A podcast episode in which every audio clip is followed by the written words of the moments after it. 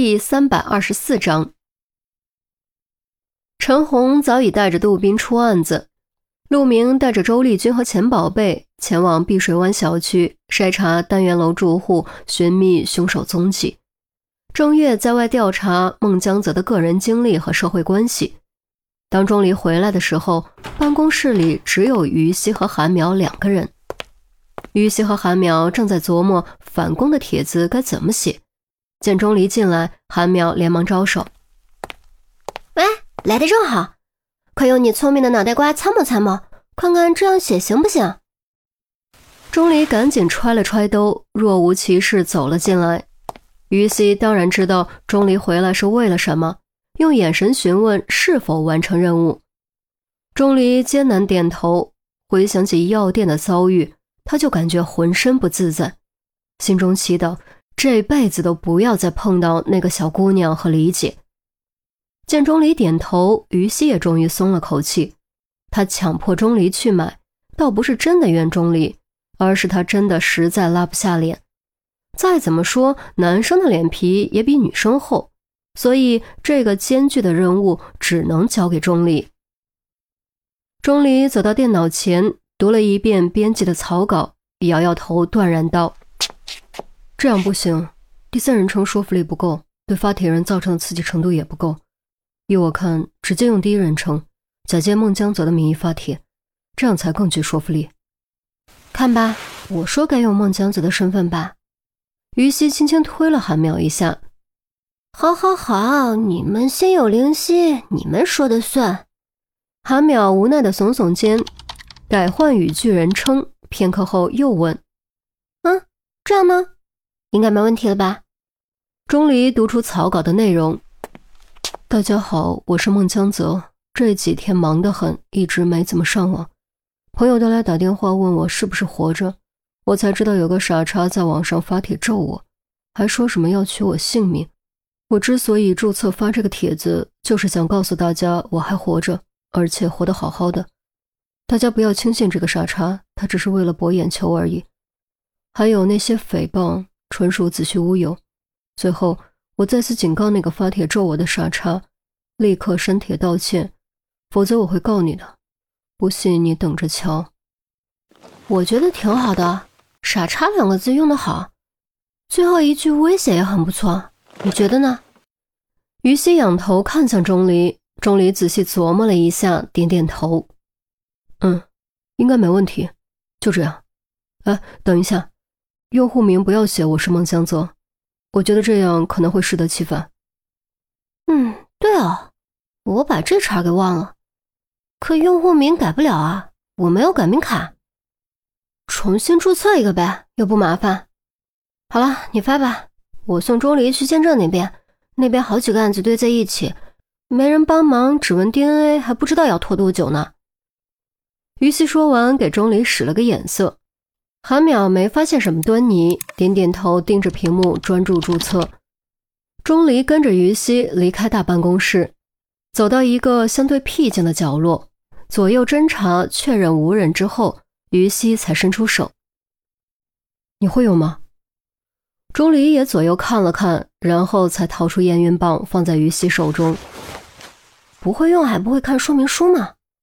于西看都不看，赶紧塞进口袋里。好在盒子并不大，口袋可以完美隐藏。理论上，如果受精卵形成需要七天以后才容易检测出 HCG，哦，就是人绒毛膜促性腺激素，所以这几天的结果没有意义。你最好等一周或者十天以后测，那是比较准确。钟离将妇产科学到的内容搬了出来。唉，真没想到，第一次派上用场，竟然会是这种时候。受你妹夫！于西被说的脸都红了，瞪了钟离一眼，低着头加快脚步往办公室跑。钟离张了张口，似乎想补充一句，却害怕被人听见，没好意思开口，干脆掏出手机给于西编辑了一条短信。于西冲回大办公室，才好不容易松了口气。不管怎么说，东西总算是到手了，接下来就要等待命运的宣判了。你怎么了？奇奇怪怪的，发生什么事了吗？韩淼转头望了过来，嗯，没什么。你帖子发出去了吗？于西强自镇定，转移话题，一边说一边走到饮水机旁，背对着韩淼，拿了个纸杯子接水，加以掩饰。刚发，等会儿刷新看看。于西忽然真的感觉有些口渴，刚喝一口，突然短信提示音响了，掏出手机一看，发件人是钟离，内容只有三个字：用晨尿。于西顿时一口水全都喷了出来，呛得连连咳嗽，纸杯都掉在了地上。你又怎么了？喝口水都能呛着。韩淼闻声转了过来，愈发觉得于西不对劲。没什么，被一个混蛋，混蛋害。于西左手捶胸，右手飞快删短信。开玩笑，这条短信绝对是祸乱之源，不论被同事看到还是爸妈看到，后果都不堪设想。奇怪，于西嘟囔了一句，收回目光，刷新帖子。连刷三遍之后，终于等到了第一条回复，激动之下连忙看内容，结果气得差点摔鼠标。二楼的回复内容是。占个沙发，沙发你妹呀！就不能好好回帖吗？天天抢二楼有意思吗？韩淼好气，不过既然二楼已经没有了，接下来的回复应该会正经一些吧。抱着这种期待，韩苗继续刷新，结果真气得摔了鼠标。三楼的回复内容是：哇，居然是板凳！楼上抢二楼专业货。四楼的回复内容是：只剩地板了，有点冷，暖暖。呀，嗯，怎么了？鼠标不灵了吗？雨熙听到声音，连忙收起手机走过来。啊，不是，你看看这帮人，没一个正经回帖的，都不看内容的吗？